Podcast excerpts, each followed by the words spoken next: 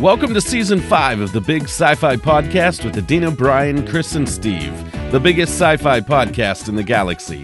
The adventure is just beginning here at the Big Sci-Fi Podcast, and we invite you to come aboard the Starship Tangent. We know you'll enjoy the conversation, the laughter, the banter back and forth, and most of all, friends who love hanging out to talk about all things science fiction. Set your phasers to fun. Here we go.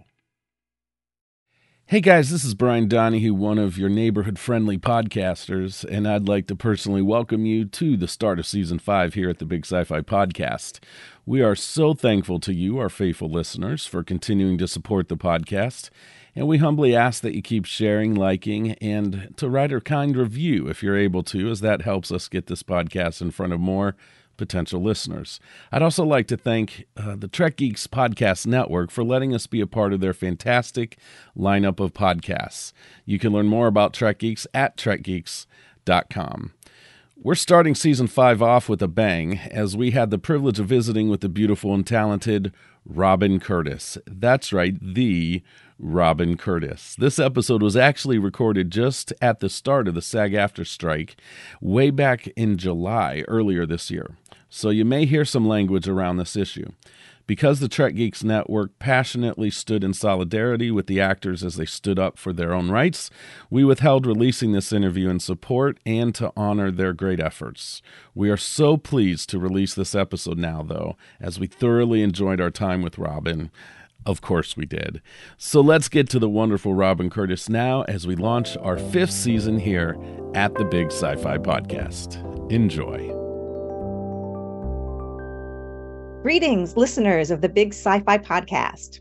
Now, to me, the mark of an amazing actor or actress is when I meet them in real life and they are nothing like the characters they are known for playing. I really shouldn't have been too surprised when we met Robin Curtis. In every picture I've seen, she has this huge, awesome smile, which is completely opposite of the role she's known for in Trek, the Vulcan Saavik in Star Trek three: The Wrath of Khan. And then she played a Vulcan impersonating a Romulan, impersonating a Vulcan, impersonating a Romulan, you know, back and forth in the Next Generation episode, The Gambit.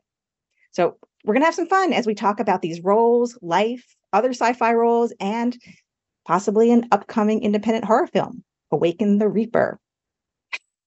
Hi, Robin. Thank you so much.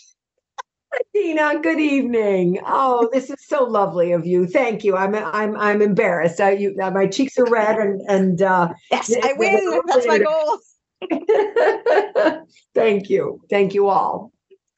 Well, I want to just actually start talking about the the role of Saavik, because one of the interesting things I didn't I thought this was really like just me, until I started doing a little research, and that there are a lot of people out there that see you as you are Saavik, even though you were the second person to play her.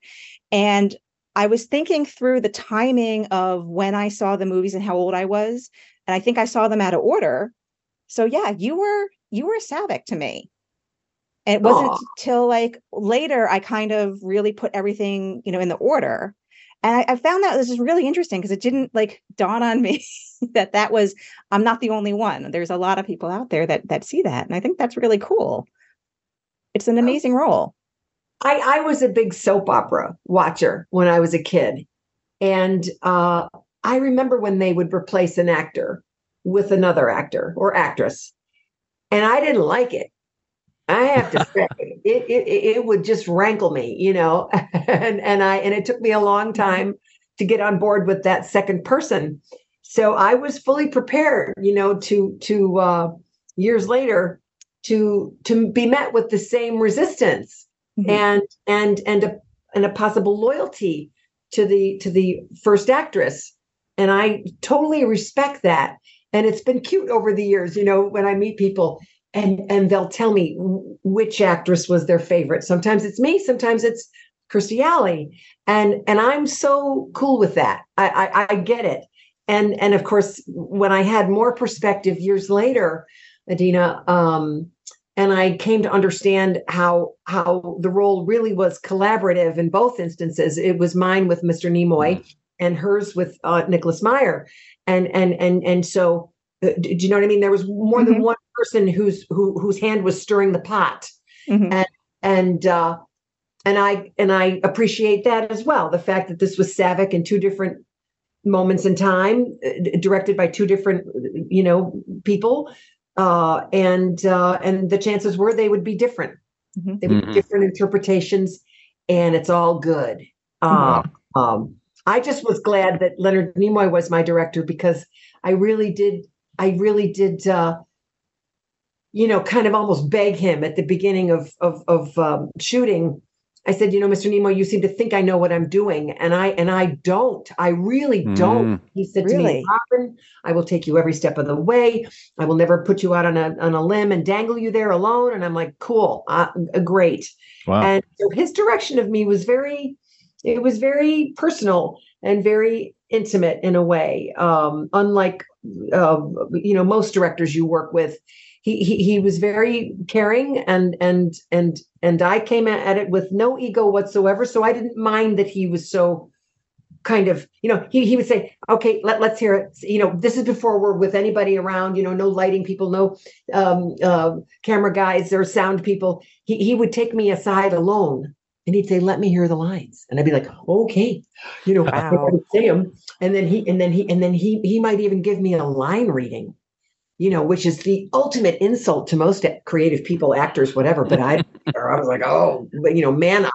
Like I was j- j- just grateful for for the riches that were coming out of his person for me to to you know use. So anyway, I'm sorry, I've gone on. No, about that. no, that's fine. No, no. Do you think he we was love like, it? We love it. We I mean, it. Everything that we've heard is he was like an amazing director. Was yeah. it? Do you think part of it had to do with him being very protective of the Spock character and then feeling that protectiveness to like other Vulcan characters?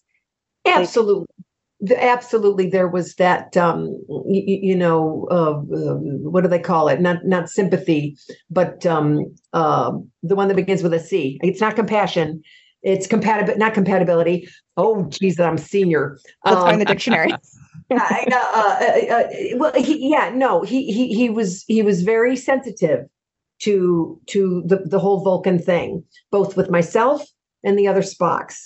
And I also felt he was the first actor to step from behind or from in front of the camera to go behind the camera. And I felt he, he you know, I look back at it at the time and I remember observing the various sort of bundles of energy, if you will. There was mm. Christopher Lloyd and, his, you know, and he was his own unique bundle of energy. There were sort of us, us guest stars, right? Mm-hmm. Myself, Christopher Lloyd, uh, uh, and the young Spocks, et cetera. And then there was the the, the supporting cast.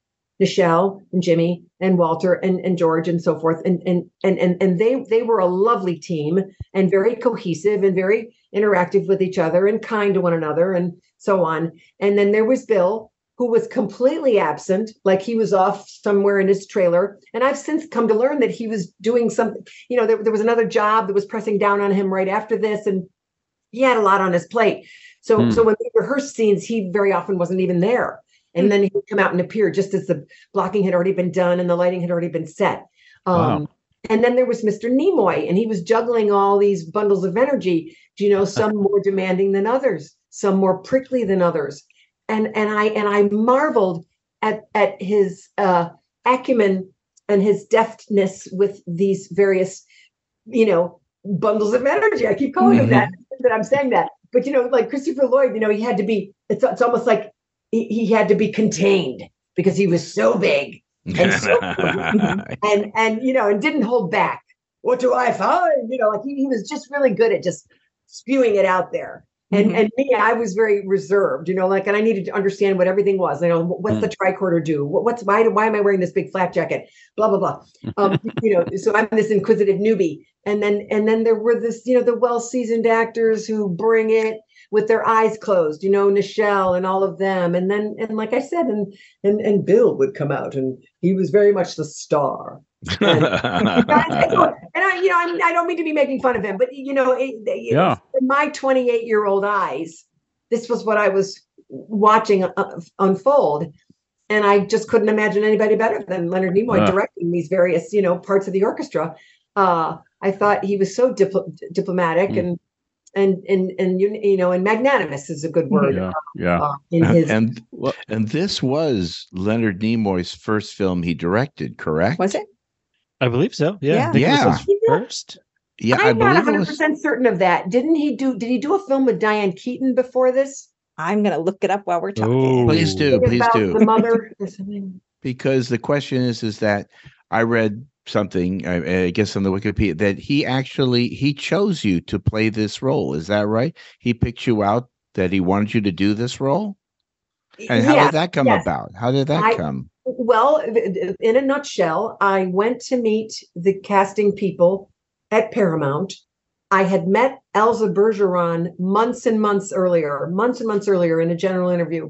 She was still at Paramount working with Stuart Jensen. And there I sat between the two of them, not knowing what character uh, I was there to, to, to, to possibly be considered for. There were no sides, meaning no lines to read. There was nothing mm. to prepare. I was just simply told to go in with, the, with regard to a Star Trek film.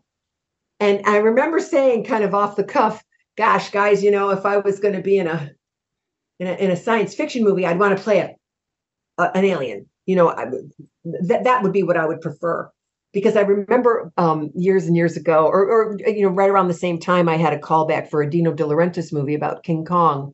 Oh, and, really? And it had to do with the two with the two apes, the female in one large gymnasium and, and Kong in the other. And, and one of them needed a A, a heart transplant or something, and it was, you know, open heart surgery was was a part of the plot, and and I remember thinking, I just can't take that seriously.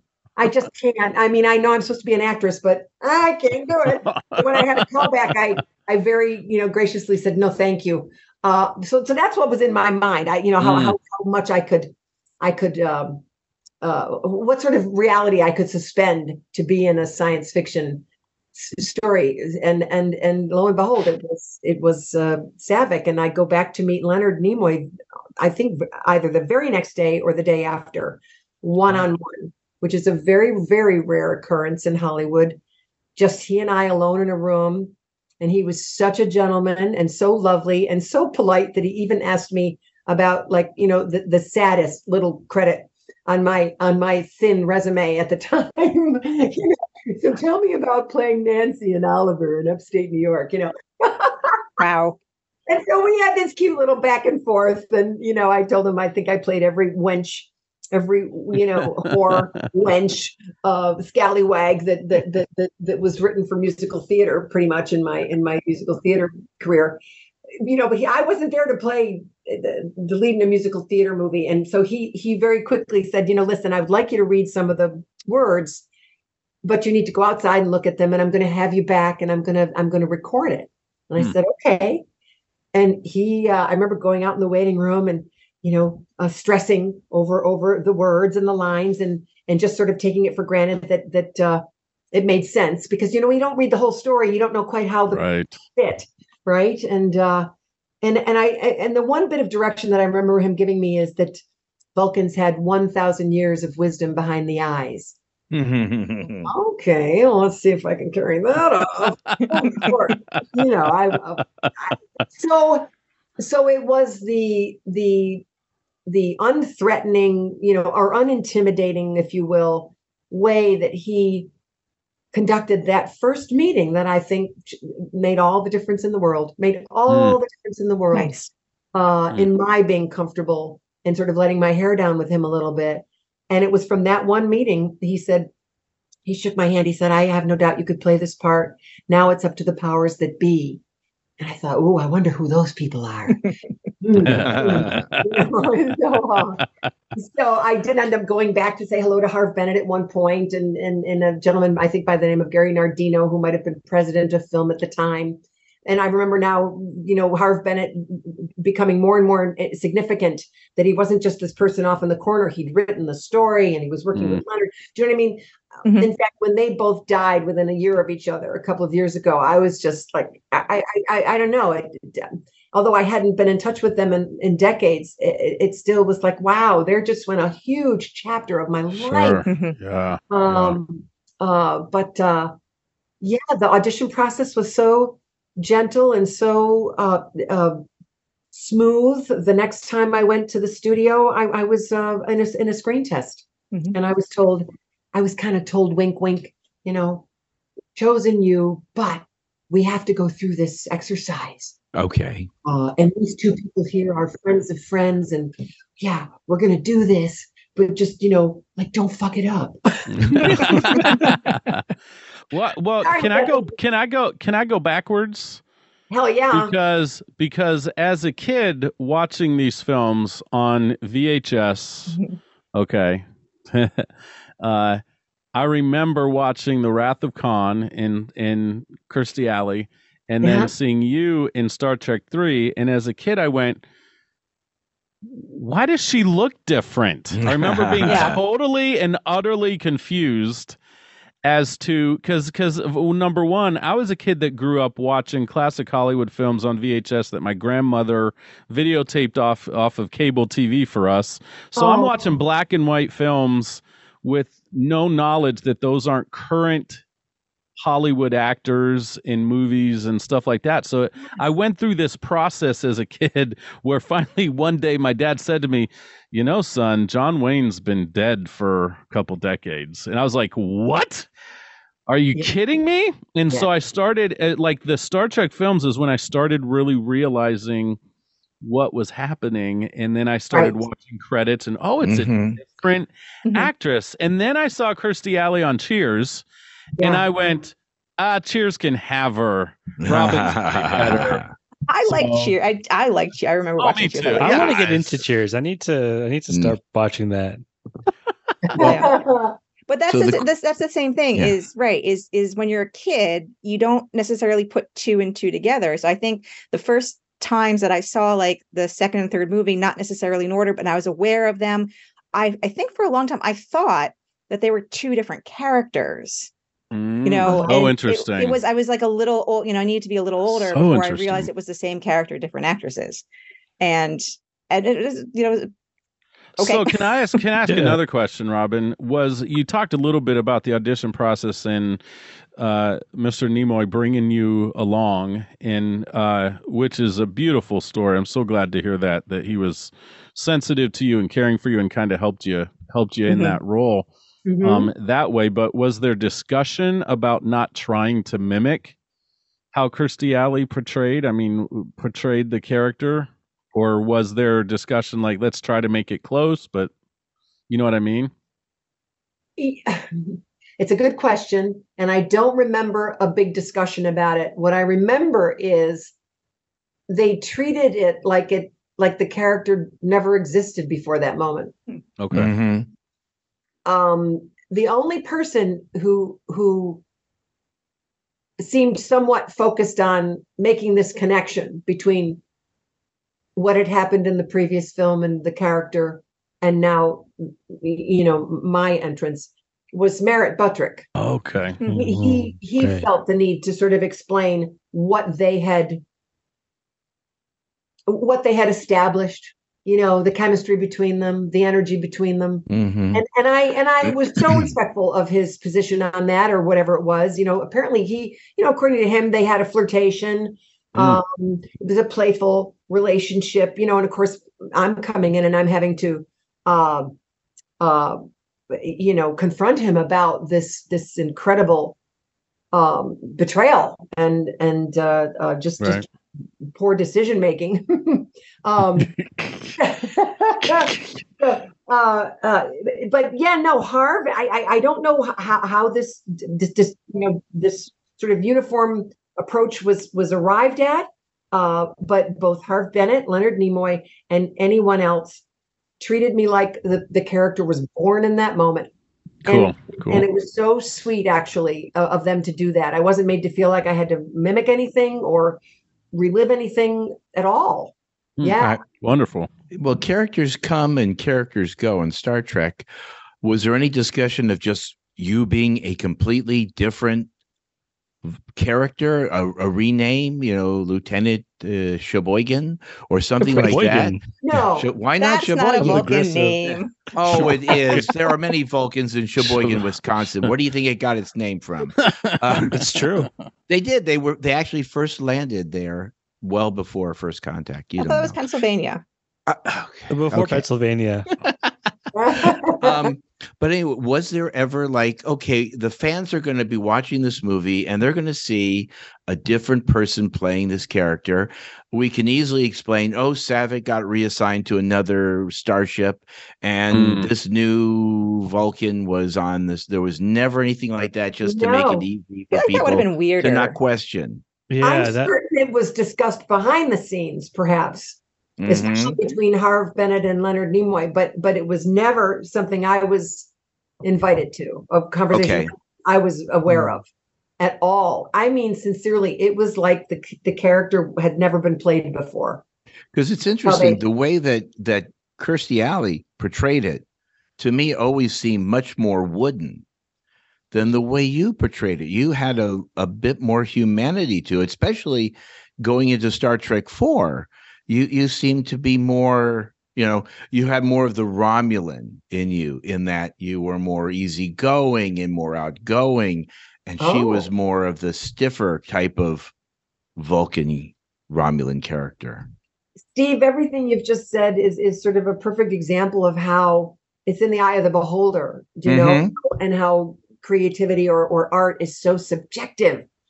Um, because I think it's just the opposite. I think really? I'm robotic and wooden and stiff, and and I feel like her portrayal was almost like a real person, like a like not not a Vulcan. Interesting. I would never have said either a robotic or stiff, but I definitely think that your version was more more, more what we expect of, as a Vulcan. Yeah, a bit more logical. Yeah. Mm-hmm. Yes, right. And more more, reser- more like Reserve. focused on the task mm-hmm. at hand, and you know. Mm-hmm. I'm a scientist yeah. and I'm doing my job, and yeah, I wouldn't. So we're we're all yeah. in we're so, all in blatant disagreement with Steve's comments. So I uh, just want to put, put that out. This is nothing new. I am the I am the one doctor out of five agree. that says don't brush your teeth. Okay, let let them rot. It's fine. Okay. Were you so, so you know Star Trek was obviously in the the pop culture you know in the eighties and everything. Were you how how aware of the franchise and the fandom were you at that point when you were getting involved? I was very aware. Oh, wow. My older brother loved Star Trek. And so that was what was on the television whenever it was airing, type of thing. And, and, and I, I don't know how much of this I can share and be, and be uh, delicate about it, but uh, I have to say, no, it's, it's, it's really remarkable that, that a, that a, that a little show like Star Trek in the nineteen sixties, I was all of ten, eleven, twelve years old when Plato's Stepchildren aired. Uh-huh. Ooh, that one's a creepy episode. Mm-hmm. Right? This is the yeah, it freaks where, me out. Yeah. yeah the, well, I, it, it didn't have, it didn't, I mean, it didn't creep me out. I, I, I remember being enthralled by it, mm. like just mesmerized by it, mm-hmm. that this, hum, that, that this, creature is making these human creatures do things against their will. And I'm telling you, it laid it it, it laid a pathway in my neurons that is there to this day. Wow. That's no, really no, cool. I oh, love that. That's goodness, awesome. When I close my eyes, it's like, so, it's, it's, yeah, some weird stuff's going on up there. So, so Rob, Robin, did you watch Star Trek, the The original series, when it was live on television, yes. when it first aired. Yes. Thank you. I, I'm not alone in this planet. Hey, I, I, I, would I wish I could have if been. I was I, there. But, you say know. Me too. Yeah. If I had been yeah. born a little earlier, because no, I, I, I was there on September that. the eighth, nineteen sixty-six, when the Salt Monster arrived, yes. and watched every single episode as they came on, and yes. it was great. It was amazing television. Yes. It was exactly what we wanted. Yes. And and I fixated on the erotic aspect to the mm. show. I really did. I, I could remember that episode. And, and guys, I literally went back, I think it was last summer. Mm-hmm. Sometime within the last year, I went back and watched it again to see if I remembered it, if if it was what I remembered. And it was every bit what I remembered. Mm-hmm. With cherries on top. With cherries on top, because what was interesting was I, I, I and I sort of remembered this, like the people, Kirk and Nimoy, uh, um, or not Nimoy, uh, um, um, uh, Spock liked what was happening. Like there was that element of mm. I'm being made to do this and I mm. don't want to do this, but I kind of do. Mm-hmm. I'm gonna watch this completely differently I, now. I need to, when I next I need to yeah, it. Because oh like God, that, like so Spock hot. Is a horse is it's like so wild. Hot. And then, and then there was, I remembered from all those years ago, uh, Spock in the cave with Marriott Hartley. Yeah. Um, oh yeah. She's in leather, and and it's do I stay? Do I go? Do I stay? Do I go? And all of that, all of that sexual tension. That's what I remember about the show. Mm-hmm. Every week it was some broad, you know, mm-hmm. right, right, exposing herself or or sidling up to Kirk with her bosoms and her and her short, you know, bo- booted legs, their short skirts, and I I I just was like drooling on the shag carpet. Wow. My my my best friend's mom used to refer to him as Kinky Kirk. Oh, when she I watched it, it new. I'm yes. stealing it, Steve. Kinky. It's well, true. What they got away with costume-wise with the well, yeah, ladies yeah it was, is remarkable. Mm-hmm. I remember uh, my dad frequently changing this channel in in watching the original, and I was I'd always go as a kid, go, what in the heck, you know? And then watching him again as I got into my teenagers, I went, oh, okay, you know. That's why he changed the channel. Yeah. Yeah. See, we didn't, yeah. yeah, we just watched that. I, I don't know. We just watched them. But I think, you know, in my house, my dad was an engineer and I was a budding engineer. And so I'm focused seriously on the science fiction aspect of it. They are out doing space exploration. Mm-hmm. They're meeting aliens. They've got technology and all this stuff. So a lot of that stuff went right over my head and probably still now that you're yeah. saying it, I'm going to like, it's going to be different when I rewatch it. I'm so sorry. And my brother okay. he was just like you. He was he was completely mesmerized by the the science, mm-hmm. Mm-hmm. And it, all of it on every right. level. And, and there I was just, you know, uh, whittling it down to men and women and mm-hmm. what they do and how they converge with each other. It, it was oh always interesting when, when the other male characters, Scotty or Spock or McCoy, when they had the relationship, it uh-huh. was very far and few between, but they did let that happen.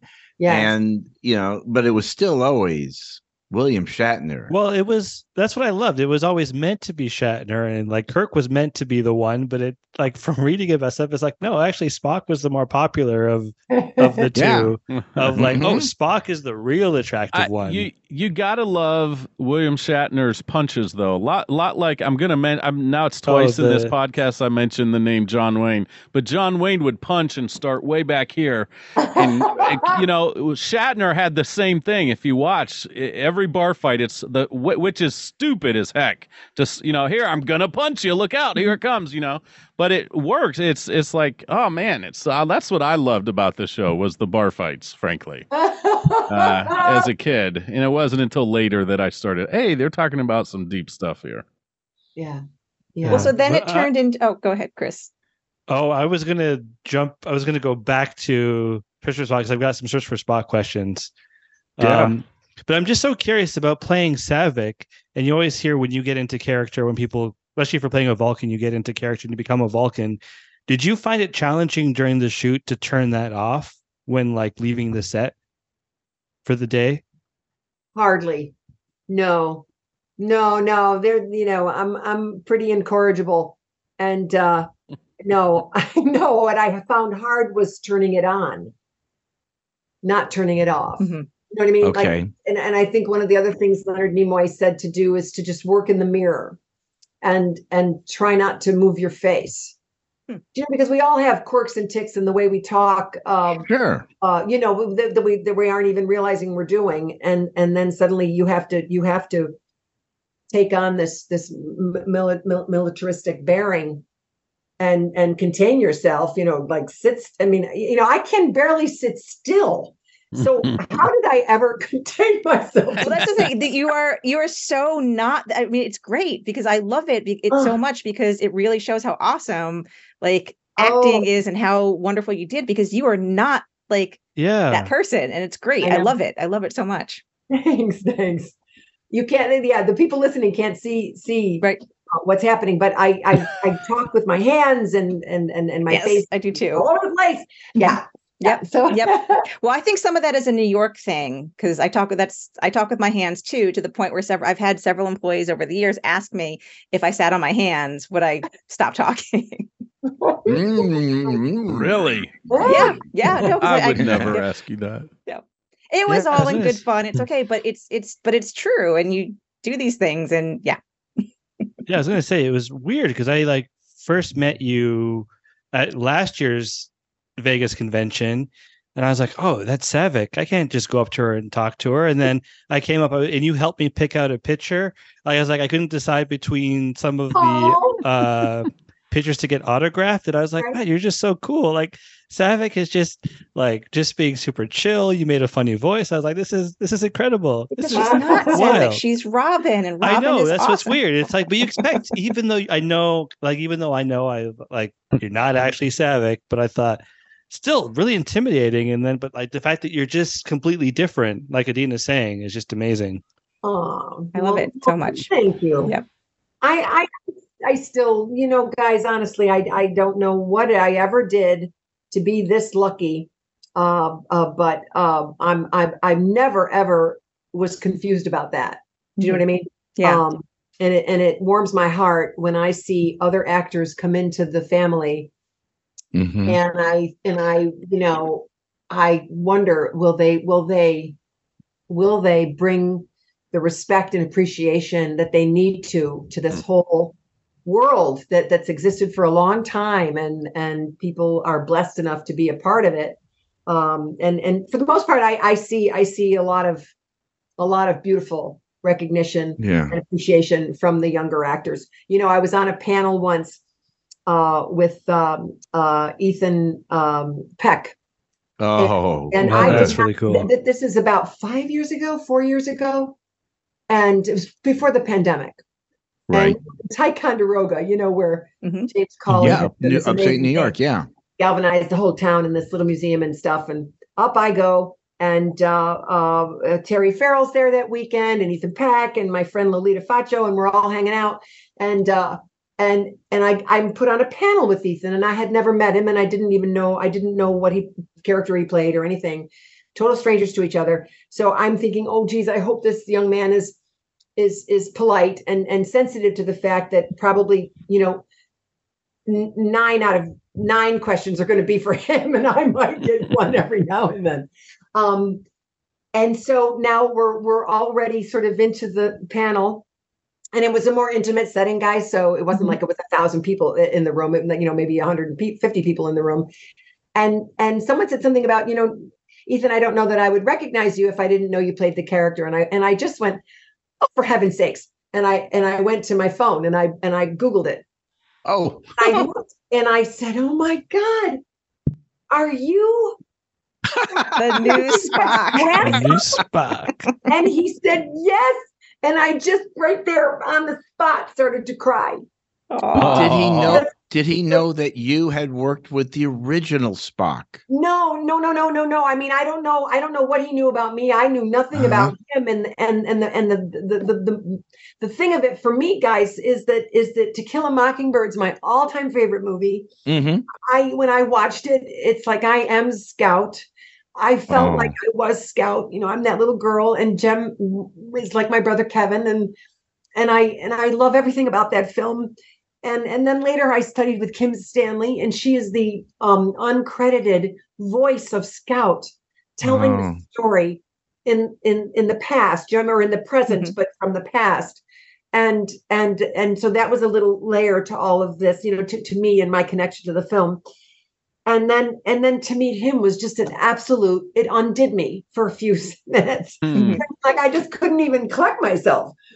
And my point is, he could not have been more gracious, yeah, and was a perfect example of of what many of these young actors, uh, you know, embody, which mm-hmm. is, which is um, gratitude, mm-hmm. gratitude that you ever got so lucky as to be a part of this beautiful world, and yeah. uh, this beautiful world of Star Trek and science fiction and stuff, and mm-hmm. and he's he just was absolutely exceptional and lovely in, in his uh, decorum, you know. Uh- I'm connecting the dots here and I'm a little bit shy about it, but are you saying that Ethan Peck is related to Gregory Peck? I think he's his you, son. I didn't right? know that. He's his grandson. Oh, grandson. Oh, my God. God. That makes more sense. Whoa. Never mind. Oh, yeah. You yes. said To Kill a Mockingbird, on, right? And that's one of Gregory Peck's great characters mm-hmm. you ever played, wow. right? One of the many. So, yeah. Yes. I oh just, my. I'm, wow, cool. We didn't I like I Strange New Worlds that. even more now. So I like in to my, think. In my, in my opinion, that's like having Hollywood royalty join Star Trek. Yeah. To have yeah. That. Oh, that's, wow.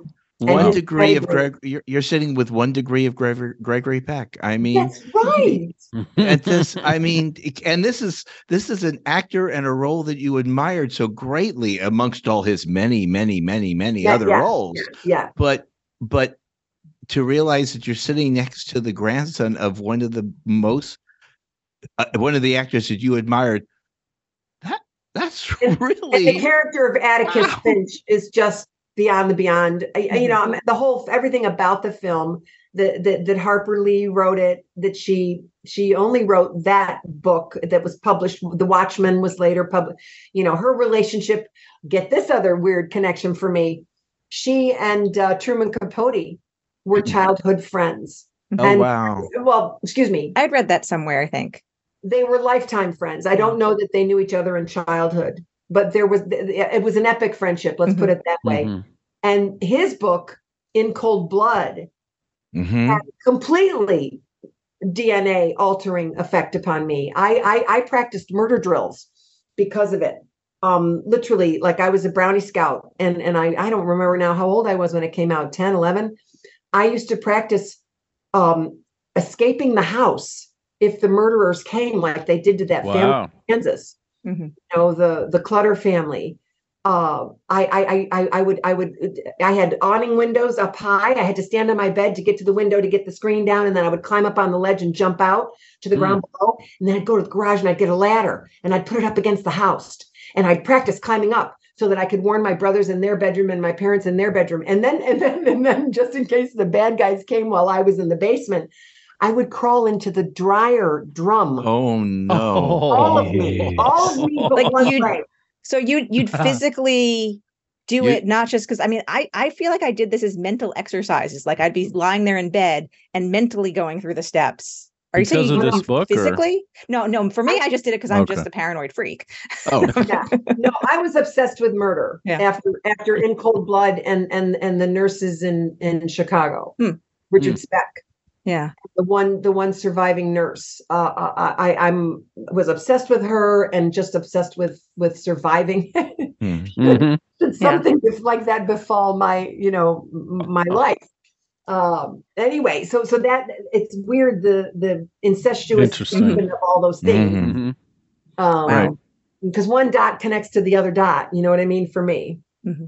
weird. Well, so. so Oh, I'm sorry. I'm I'm I'm dominating. Sorry. No, no, no, it's okay. I was going to just say about the, you know, Ethan Peck and the new actors coming into the franchise. I have this like image that when they are casting, they're mindful of they need to bring in a certain person that like they need to bring in people who are not just going to be good on screen, but, you know, good, gracious people behind screen, too, because I feel like they're aware that anyone that comes in is going to be part of, they're not just acting in another movie, another T V show, they're part of something larger. And I like to think that that's actually part of getting cast in Star Trek these days. Yeah. I don't know for that for a fact, but. Yeah, I couldn't say. I, I I don't even know. Does Junie Lowry still do it? Who's doing it now? I don't, I don't know. I don't think so. Yeah, yeah, that's a good yeah, question. Yeah. I'm not sure. Yeah, I don't well, know. Let me ask you this question. Since you were sitting with him in a panel, have yeah. you been watching Strange New Worlds? I have not. On... I confess I have not. Okay. I did watch it, a couple of episodes is, two, you like know, a year or two ago. Okay, he is the third actor to portray Spock. Oh. But he's brought his own level of style to it.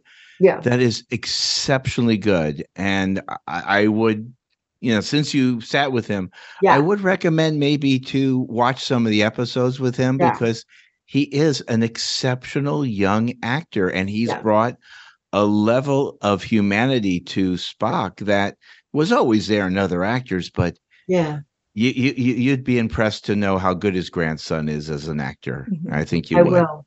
Yes. Yeah. Thank you. Yeah. Especially this season. He's had a oh, tremendous, yeah, he's, just, he's had amazing. so much fun. Really yeah. is. My my yeah. Facebook feed has people talking about this season. Uh, mm-hmm. uh, and I know I need to watch it. Yeah, it is. It is. It, and not just that, but all the other actors. You it's know, all good. It is. You know, you you, you you you you look at the original series, which now is going to be called Those Old Scientists. Right. Uh, Those Old Scientists. And uh, and if you watch the last, you'll get the joke. But anyway, um, every one of the actors they chose fit the role very well. Mm-hmm. They've done. In all the series, they've done an, a remarkable job of picking the right actors to play the right roles, and they do it so well. And so, even to yourself, playing oh. Saavik was exceptionally enjoyable, and you brought your own level of spe- you know of style to it. That was maybe it was different than Kirstie, mm-hmm. but it was your own. And and thank goodness. No, I- Yeah, I go have ahead. To, I, I'm sorry. Go I have ahead. to jump no, in no, here go ahead. now. Jump, please. And we need to over. let Chris ask another question. Too, yes. I know he's probably ready to do that. But he's such um, a good Canadian. Got, he's so nice. I'm just like, listening to the conversation. So I don't want to like just ram in with other you random subjects. You never say I'm a good Ohioan, Steve. I don't know. I'm. Uh, oh, but that uh, goes without saying. It goes well. without saying. uh, but, uh, okay, two things, okay? Uh, in Star Trek three... Mm-hmm. One of the most stunning moments of the film, and there are several, mm. many even, but yeah. I love when David is killed and you have to tell Kirk. Yeah. Yeah. Uh, David is dead. What a line. Such a, like that to me is an amazing moment. And, you know, I don't, you know, there, there might be a story, but I'm not trying to dig out a story or anything unless you have a great one, of course, but, um, also, Star Trek four, The Voyage Home. To this day, I watch that wonderful, amazing film. Adeena and Chris and I and Steve argue about whether that's the best film or Star Trek First Contact is, is, is or whatever. It's, it's, it or, is. Or Wrath of Khan. But, um, uh, but to this day, I watch that film and I go, why isn't Saavik in this film throughout oh, that, it? Why, that would have been so did, great. They cut an extra seat aboard the U S S Bounty. They could well, have H M S Bounty. You, I, thank you, H M S Bounty. H M S Bounty. Could have could have fit you in there someplace. You would have been wonderful. You would have been looking after Spock because he was still going through his regeneration of his character. I think it would have worked very well. It's really though hard to imagine any changes at this point, though. But yeah, yeah, yeah. I you know, guys, they they negotiated uh, Star Trek three, four, five, and six when I worked on three, hmm. which was which was unusual. They hadn't done that with Kirstie, and apparently they regretted it uh, wow. because because that was how she was able to graciously negotiate herself out. Ah. Was typically asked for too much money. If you chose not to do a project, the best way to to bow out yep. uh, and, and save face for everyone was to simply just ask for an extraordinary amount of money. Um, they had me under contract for the fourth film. It didn't matter ah. if I said two words or was a major character. And and uh, I remember, you know, guys, my my father suffered from cancer uh, mm. uh, just as I uh, was uh, cast in the movie. And mm-hmm. uh, and lived long enough.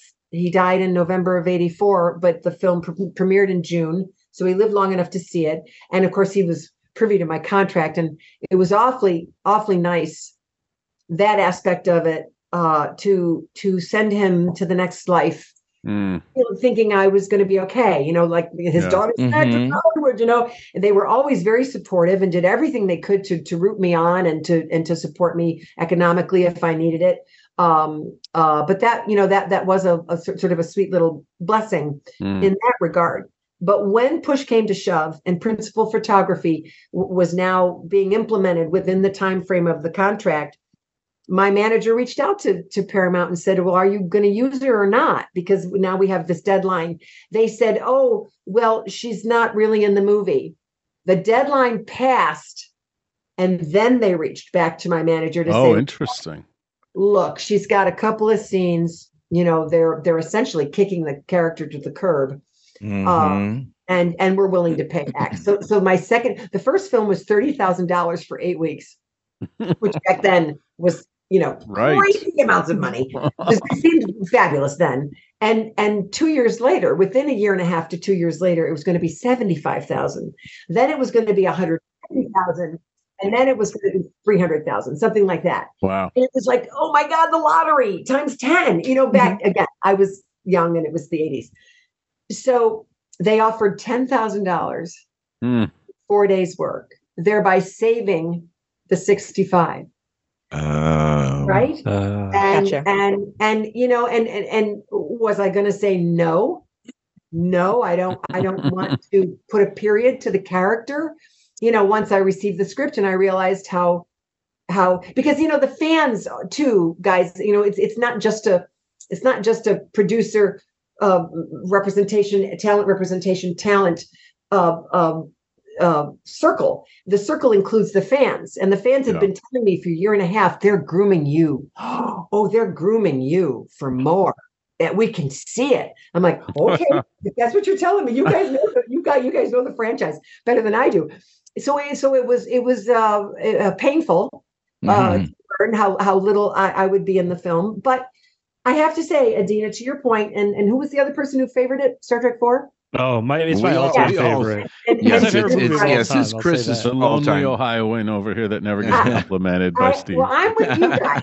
I read the script and I said, "Oh my God, they're back to the winning, winning alchemy that is mm-hmm. Star Trek." You know, there's humor. There's a simple message about the preservation of life. The whole cast is involved. Everybody gets a moment. You know, it, it just it just was a great little adventure movie. Mm-hmm. And and uh, uh. And I said to myself, you know, there's only so much room on the bus. You know what I'm saying? Like, you can't yeah. get everybody on the bus all the time. And yeah. I was okay. Like, I, I, you know, it wasn't life or death. I, I, mm-hmm. I adjusted my thinking and I shifted to just gratitude for being involved at all. Was I sad that they kind of put the character down and then didn't pick her up again? Yeah. Mm-hmm. That's too mm-hmm. bad. I, I thought they were missing a lovely, a yeah. lovely uh, uh, character arc. Mm-hmm. And Spock and possible mm-hmm. pregnancy and all of that. And that yeah, there's like a, hey, we have to talk, you know. Well, yeah, we should acknowledge yeah. what happened.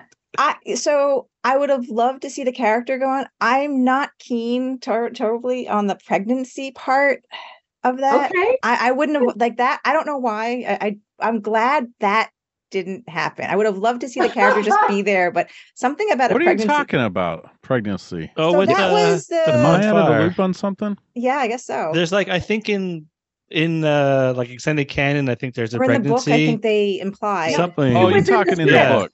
So I'm talking yeah, about the Ponfar. Oh, it was oh, it was in the script. It, it just wasn't from the books. It was oh. in the script. Even oh. Harv Bennett. I have a, I have a a Western Union uh, telegram from him.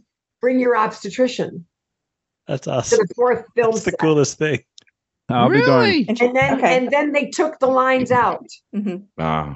Any any wink wink suggestion that she was with child was was you know the the, the film Removed. Was stripped of that. Yeah. And and it became a, a wish for a good journey. Do you know? Okay. Um, right. Um, and I believe I handed him some sort of a you know file, digital file, uh, for for testimony as to what happened with David or something like that. That was all that, but that, but that was all mm. it was. Mm-hmm. Gotcha. Uh, so yeah. So, you know, you just have to be grateful for, for what was and, and not, and not be too, too brokenhearted over what wasn't mm-hmm. because, you know, cause guys, this is a fickle business. Yeah. Oh, my goodness. You know, so if you attach your, your self-worth or confidence to the decisions of other people, things that are out of your control, you'll, You you won't you just you know you you won't survive. No. That's going to be true in like every business in, in life really, in life yeah, overall. Yeah, yeah. Yep. Yeah. But I have to say though that line that exchange with Kirk that you have I think is perfect where you tell him about how David died. I think like that scene is just so great. Mm-hmm. And even though you we didn't get much of you, I'm just glad that what we did get was just really really well done. Thank you. But then Thank a few you. years later, we got yep. more in Next Generation. In the episode The Gambit, yeah. which was a great yes, episode. Which I love. I, I watch that all the time. It's like one of my like if I'm in a T N G mood and I'm like, okay, what am I feeling? It's probably gonna be Gambit. Really? I love Gambit. Well, I loved how I rewatched it the other day with my older son who just turned thirteen, and it held his interest the whole way through. which Good. He loves the new Trek. Like, we watch the Lower Decks. He loves the new Trek, but Next Generation episodes, sometimes he'll watch the whole one with me, sometimes not. This two-parter, he watched the whole two-part with me. Awesome. Yeah. Awesome. That's nice to hear. I, I watched but, it myself for the first time in thirty years, uh, maybe last summer. Mm-hmm. I don't know what was, what was going on last summer. You know, I'll tell you what was going on. No, no, no. The pandemic. What, ah. it did, what it did for our world mm-hmm. was it made people reach across the, the abyss to one another. So I was doing podcasts and interviews and stuff. And it was so sweet, you know, to just be pulled out of the ether uh, uh, since since most of us weren't doing what we usually do uh, and, and come out and play with people, you know, mm-hmm. electronically, uh, Zooming and all that stuff. Um, so what, where was I going with all that? Uh, so you re- you rewatched it. Yeah. I rewatched yeah. it. And I thought, you know what? You're not bad.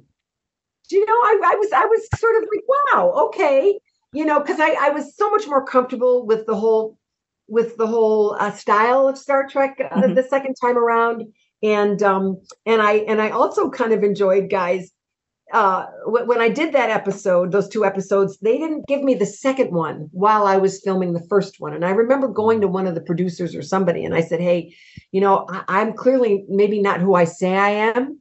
So could you give me the second part of the script so I could maybe understand? Well, we can't do that because we don't have it written yet. And I'm like, oh, oh my goodness. So, wow. So it was kind of fun to just be asked to just wing it and mm-hmm. and hope that it made sense. And you got to work alongside Patrick Stewart. Oh, what a what a what a doll. What a total doll. The man is is like a, you know, an acting calculator. You just, you just, you know, to put the numbers in, and he comes up with the perfect, you know, sum. He just, mm. he just, he just, I remember they switched scenes on him last minute or something. And, and, you know, he has, he, it, his, it was his episode. They were his episodes. Mm-hmm. And he immediately shifted, you know, his memorization or whatever to, to the scene at hand, the one mm. that he wasn't expecting to work on, and, and deftly, you know, the, delivered it. Uh, yeah. um, I, I particularly loved, we were working on the last scene the last scene of the of the two-part episode. And I remember it just so happened, you know, very often you shoot scenes out of order, but this one happened to be at the end of a long week. We had been in a small quarters and the smoke and everything that, you know, this fake smoke. And and uh, he was frustrated. And the director would say action and he would deliver his lines, but he didn't like, he he didn't, he wasn't, it wasn't settling right with him. So the director said, okay, Patrick, let's take a break. You, you know, you go off and think for a moment. And and what happened? What was happening was it, the lines at the end. You remember the resonator, Chris? You might mm-hmm. remember this, or you just saw it. Adeena. Oh, yeah, yeah. Resonator, when when it was met with aggression, oh, the mind. was activated, and he was saying his lines aggressively, and wasn't realizing something about it didn't feel right to him because he he he came to realize that if he did it that way, it wouldn't be true to the story. So so when they when um um. Frakes's character and Worf and and and uh, whatever another red suit come into the scene, he he spoke with them very calmly and very decisively, but not but not in such a way that it would activate the the the uh, what it, what was it called? It was a oh, resonator. The psionic, yeah. yeah, the, the psionic, psionic resonator. Resonator. Mm-hmm. Yeah. yeah, and that was what was troubling him. And I have to say, my esteem. And why he couldn't, you know, finish the scene. My esteem for him grew in that moment because, you know, when people are making a lot of money and there's, you know, and they're in their seventh or whatever, fourth or fifth or sixth season, they the the main characters, they just don't care as much. Mm. You know, when you're a guest, you observe these things on a show. And it was so wonderful to see that cast care, but especially Patrick, care so much about the storytelling. Like, yay, you know, my my admiration for him was off the charts. That's that's awesome. To, that is that is actually really cool. But mm-hmm. I have to ask, when playing the character, was it what was the process like playing a Romulan, pretending to be a Vulcan, but also obviously not trying to be Saavik in that role? Well, I I think I I I just felt more liberty uh, uh, to to use my body, believe it or not. Um, you know, I almost, uh, I felt as though the character w- would, would take on the, the, the, uh, uh, I can't think of the word I want, the carriage or something uh, and manner of a bird, you know, you oh, know interesting. watching and, and, and so on. And, and I, I can't explain it. I just, just, I, I'm a, I'm a very visceral actor. I don't analyze stuff a lot. I'm, I, I just sort of get myself physically into it. And for, for me, that mattered, my, my physical self and how I would, how I would, uh, uh, interact with with Patrick. Was I looking him straight in the eye, eye to eye, or was I looking at him out of the corner of my eyes? Um, mm. do, do you know what I mean? I, because I felt she was she was she was insincere. She was hiding something. Mm-hmm. so, so it was interesting to to kind of, I don't know. It was like it was kind of like a sparring match, but but it had to do with bodily physical energy. I haven't even ever analyzed it myself. um, but I just I, again, as having been a part of the universe for a little while, I just felt a little more confident to play with it. Whereas with Saavik, I was absolutely a deer caught in the headlights until, until like a Gumby, until, you know, Nimoy came over and moved my arms and put me in position. You know, I mean, I just wanted to come through for him. Mm-hmm. I wanted to do good for him. Mm. And I was hoping it would, you know, it would come off as real or whatever it was he was trying to achieve. And I was a little less cautious with mm-hmm. the Next Generation, just kind of just letting my hair down a little bit. Cool, More cool. In the shoes, you know. Uh, I, I don't know if that answered your question no. or not. Yeah, that, that yeah. makes sense, though. And the way you described Talera, it's like, yeah, she's able to call out Picard pretty quickly and be like, hey, I know you're up to something. And she questions him a lot, and he just doesn't relent. And she's like, no, no, you're...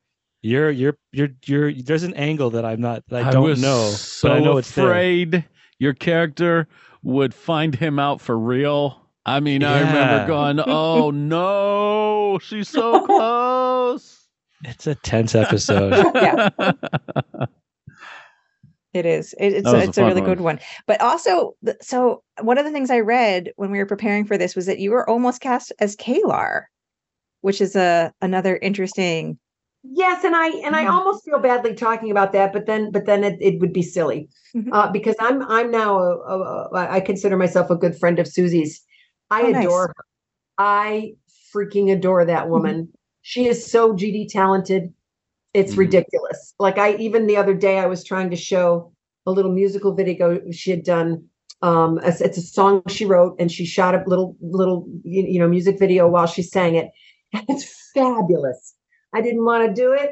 I didn't want to. Huh? It's, it's this fabulous little kick-ass song that she does. Uh, and and and while I'm in that YouTube video, I see another one where she plays the mother of somebody on a show. Is it How I Love My Mother? How I whatever the heck. Oh, How I Met Your Mother. She's yeah. Maybe maybe. Oh. That was, and she do. She's just she just got she's got the gift of uh, com- comedic acting. Yeah, like yeah. like in spades. And if you're connected to her on Facebook, her Facebook posts are so juicy and entertaining. She'll she'll talk about how she met Dustin Hoffman or how she met so and so, and and you know not an ounce of um, uh, braggadocio in it at all. Uh-huh. It's about it's about you know little Susie Plaxon you know ha- happened to bump you know rub elbows with this with this human being and how and how wonderful it was for a moment. Um, Anyway, why am I going on about that? Because she was ultimately cast as the character, and yay for yep. her. And yes, you're you're correct. It, it was offered to me, and it was the first time, and maybe the, even the only time in my whole eighteen-year career where I already had committed to another job, like the day before. Oh and, wow! And, and yeah, and because it was the Next Generation, and because the fans had been asking me for so long, when are you going to be on? When are you going to be on? As if it was just a mere phone call from me mm-hmm. to.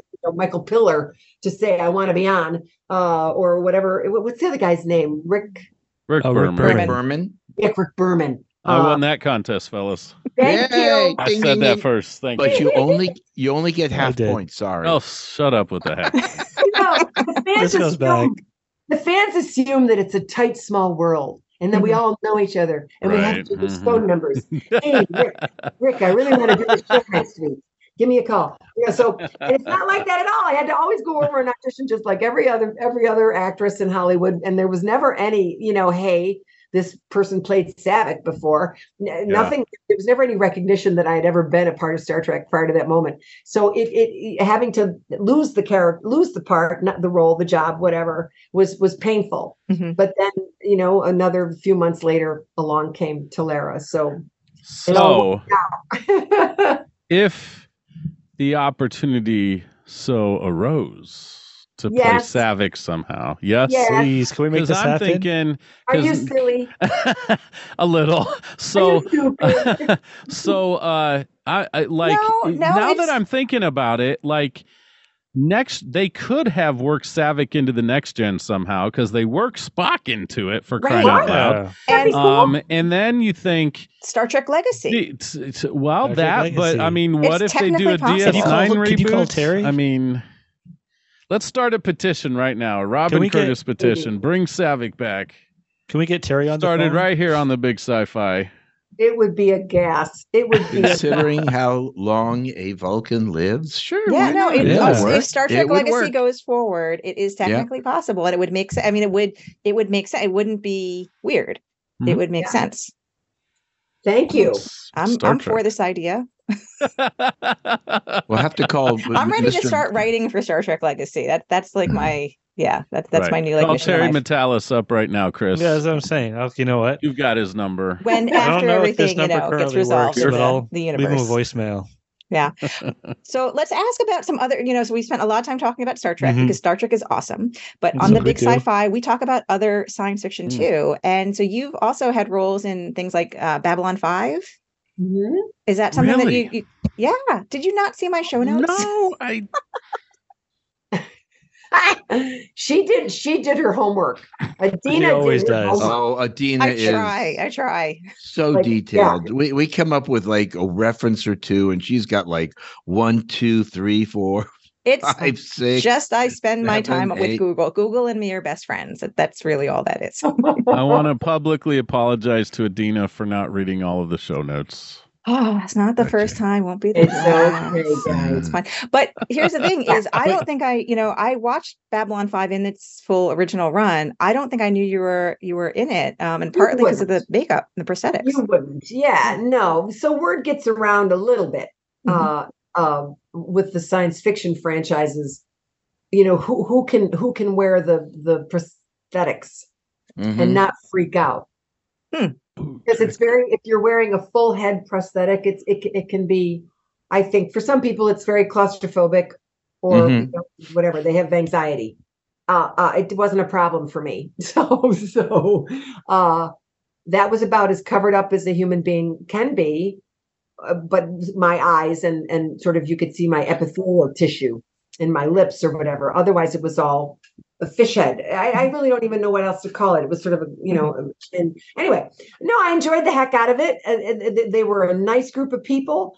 Um, uh, you know, guys, back in the day, you know, you were just so grateful for work because mm-hmm. you paid your bills. Mm-hmm. And, and, and as, and as, um, you know, ordinary as that sounds, as mundane as that is, that, that was thrilling to get a yeah. job, you know, and, and because I wasn't like I worked every week. Do you know what I mean? Mm-hmm. I would do a national commercial in January and then I would do a Star Trek convention in March and I would get a guest spot on whatever Night Court in, in, in June. And then I would do, you know, whatever, a, a, a Corman movie in the fall, and you put it all together and you made a living, mm-hmm. you know, uh, you made your living with a little glue and paste and tape between these disparate things. Mm-hmm. Uh, so for me, Babylon five, it wasn't, it wasn't so much, oh, yay, another science fiction show.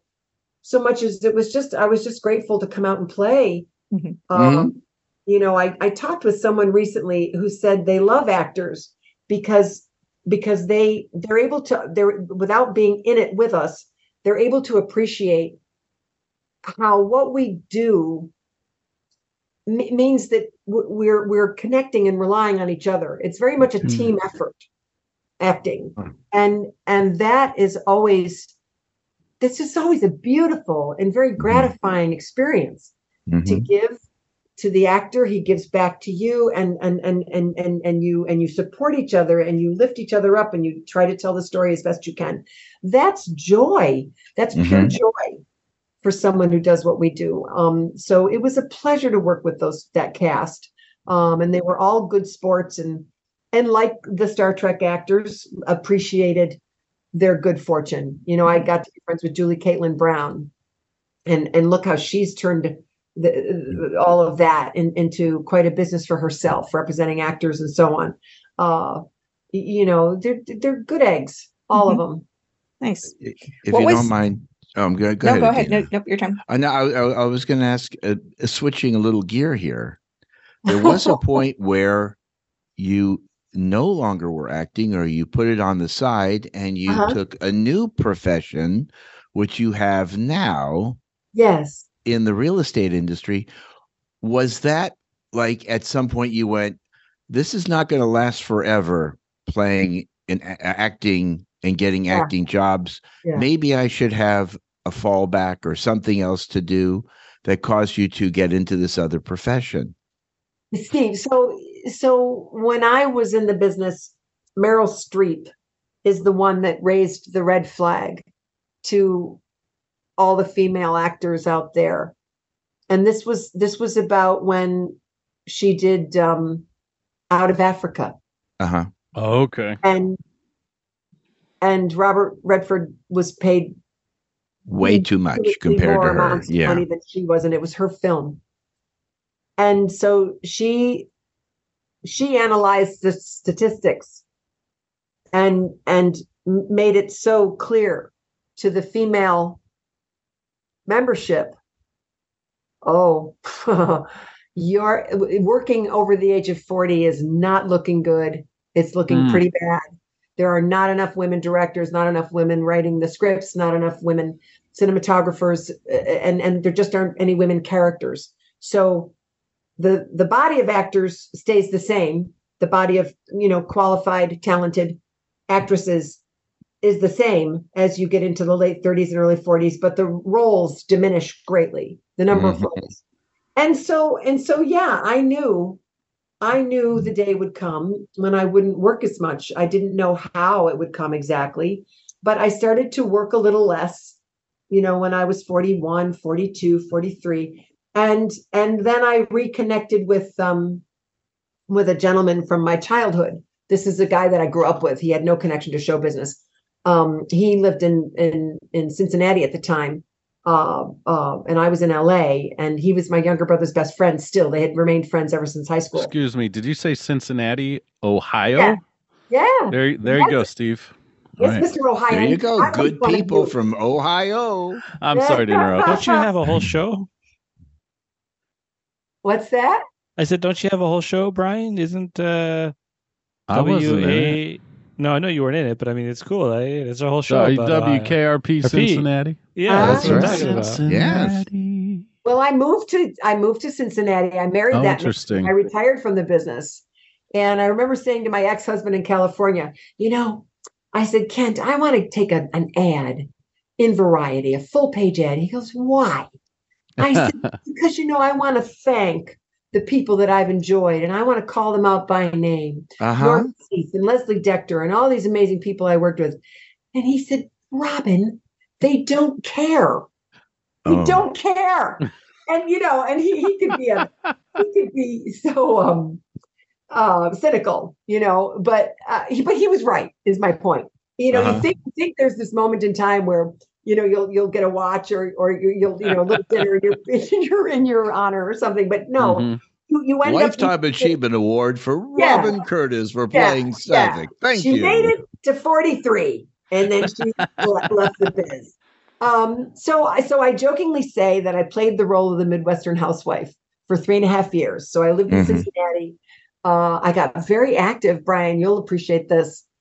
I, I immediately recognized the undertow there of conservatism. Oh yeah, yeah. And I was, I was in, I was in the National Organization for Women chapter. I marched for gay rights.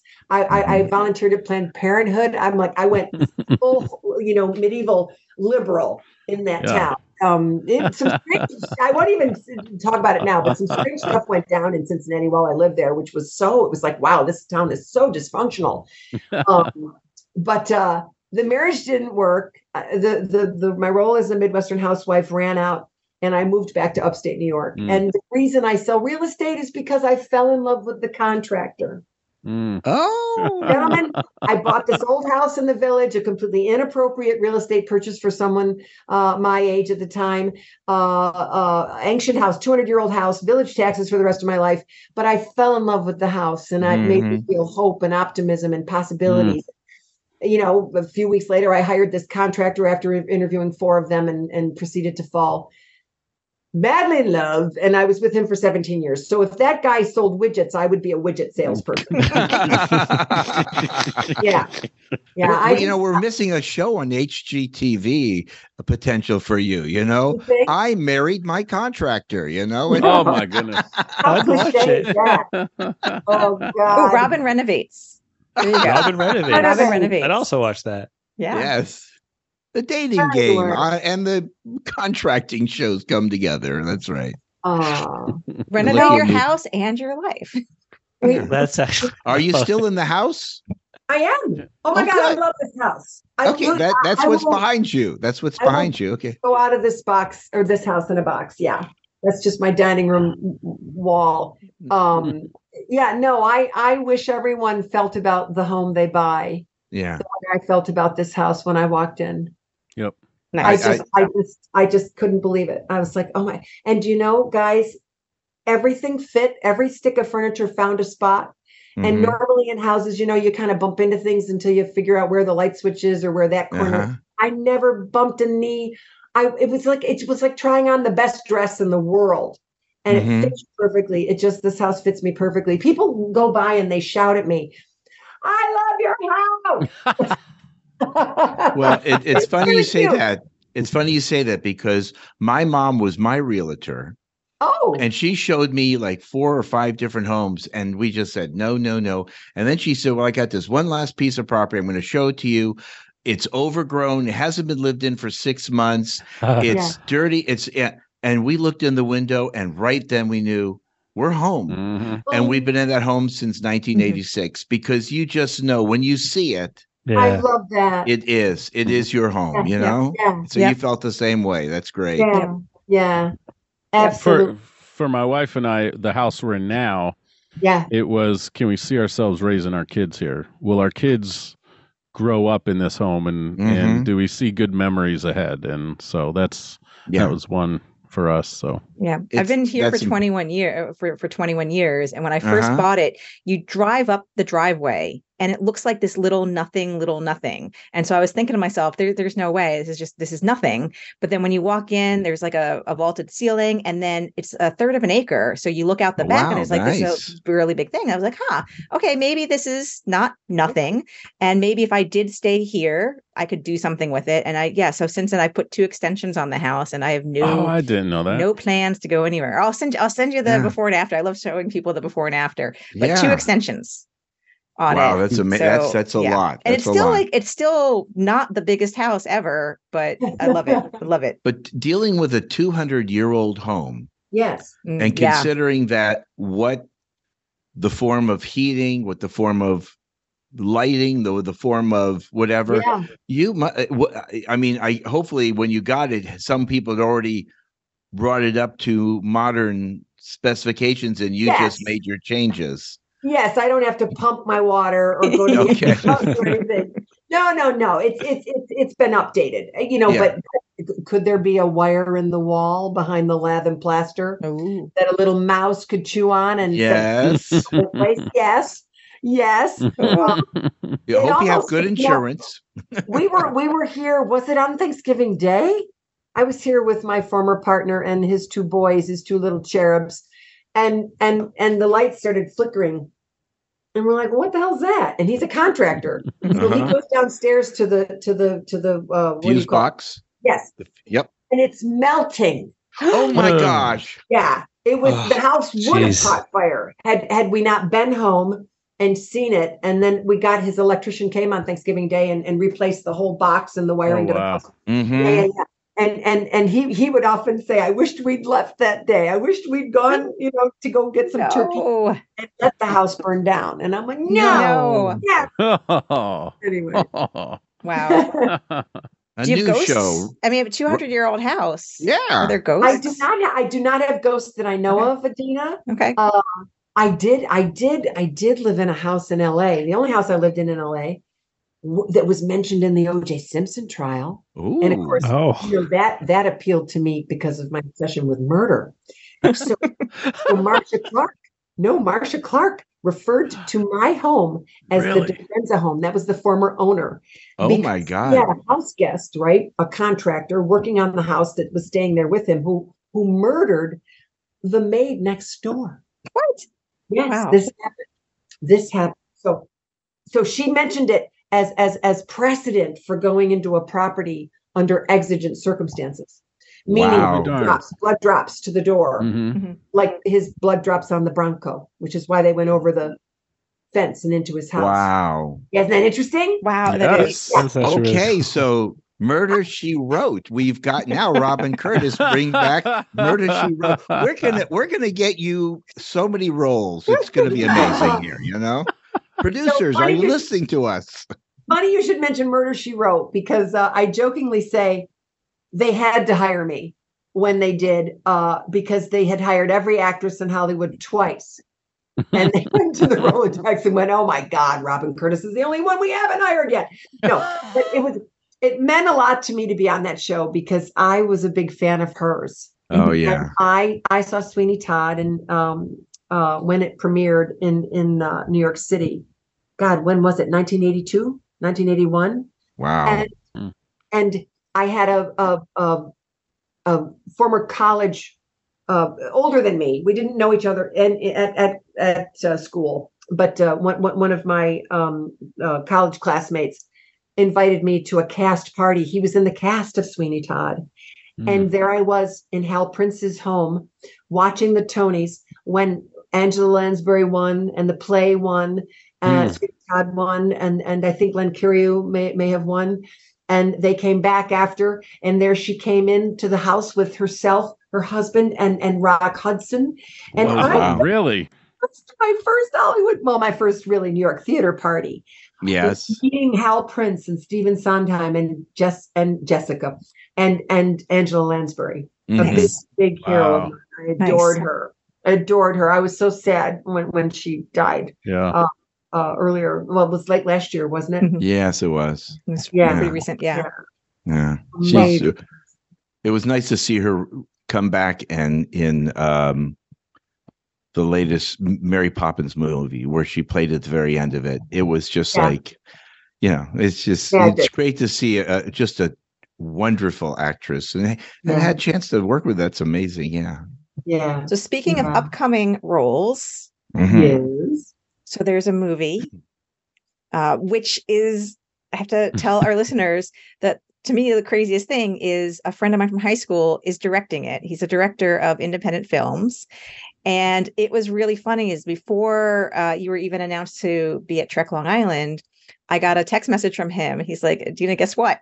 Because he knows I'm a big, you know, Trekkie and he'd like that I'd appreciate um, hearing the news. He's like, guess who's going to be in my new movie. And he sent me an article um, about this. And I just, I was like, this is amazing. And so what I never heard though, is how you guys met and how that all happened, how you oh, and Dave met. Yeah, yeah, yeah, yeah. So, so sweet. Um, again, you wonder if, you know, how much the pandemic really inspired uh, creativity mm-hmm. and, and taking action on things. But I, I got a, an email in November of twenty twenty-one. And uh, I didn't know the, the sender, but it was a very gracious email. And he explained that he was a filmmaker on Long Island and and that he thought uh, having watched, I believe he said something like having watched a, a video that I'd done on YouTube. And I thought maybe it was one of the podcasts or, or you know, things I had done during the pandemic when people reached out. Uh, and he said, and I really feel you're right for this role. And I thought, well, this is so cute. Um, you know, I hadn't worked in many, many years and uh, twenty over twenty years. And so I, I wrote back and I said, well, how lovely of you to reach out to me. Why don't you send me the script mm-hmm. and let me see what I think? And I, you know, he sent the script and gosh darn it, he had written it. He was not only the director, but the screenwriter. And and and it and it made sense. It was a well-crafted script. It's not my genre. It's a horror film, mm-hmm. but it's a psychological horror film. And the part that he was asking me to play didn't have to kill anyone or be killed. So I didn't have to play terror or or fear, which is which is very not a fun thing to play on camera. I don't think it's not a fun thing to act again and again. Mm-hmm. You know, because you're always running from something. You're frightened. Um. So so I was like, you know, this looks like a, this could be fun. So I said, kiddo, if you if you can get get you know the support to to make your little movie, I would be love to be in it. That's great. And, yes. And then he stayed in touch and he would be back to me periodically. And, and then he tells me he's talking to Lou Gossett Junior And, and then he tells me he's got Lance Henriksen committed. And I'm like, well, good for you. You're pulling out every uh, talented, ancient, you know, yes. uh, sporting, uh, actor there is on the planet. But they're good actors.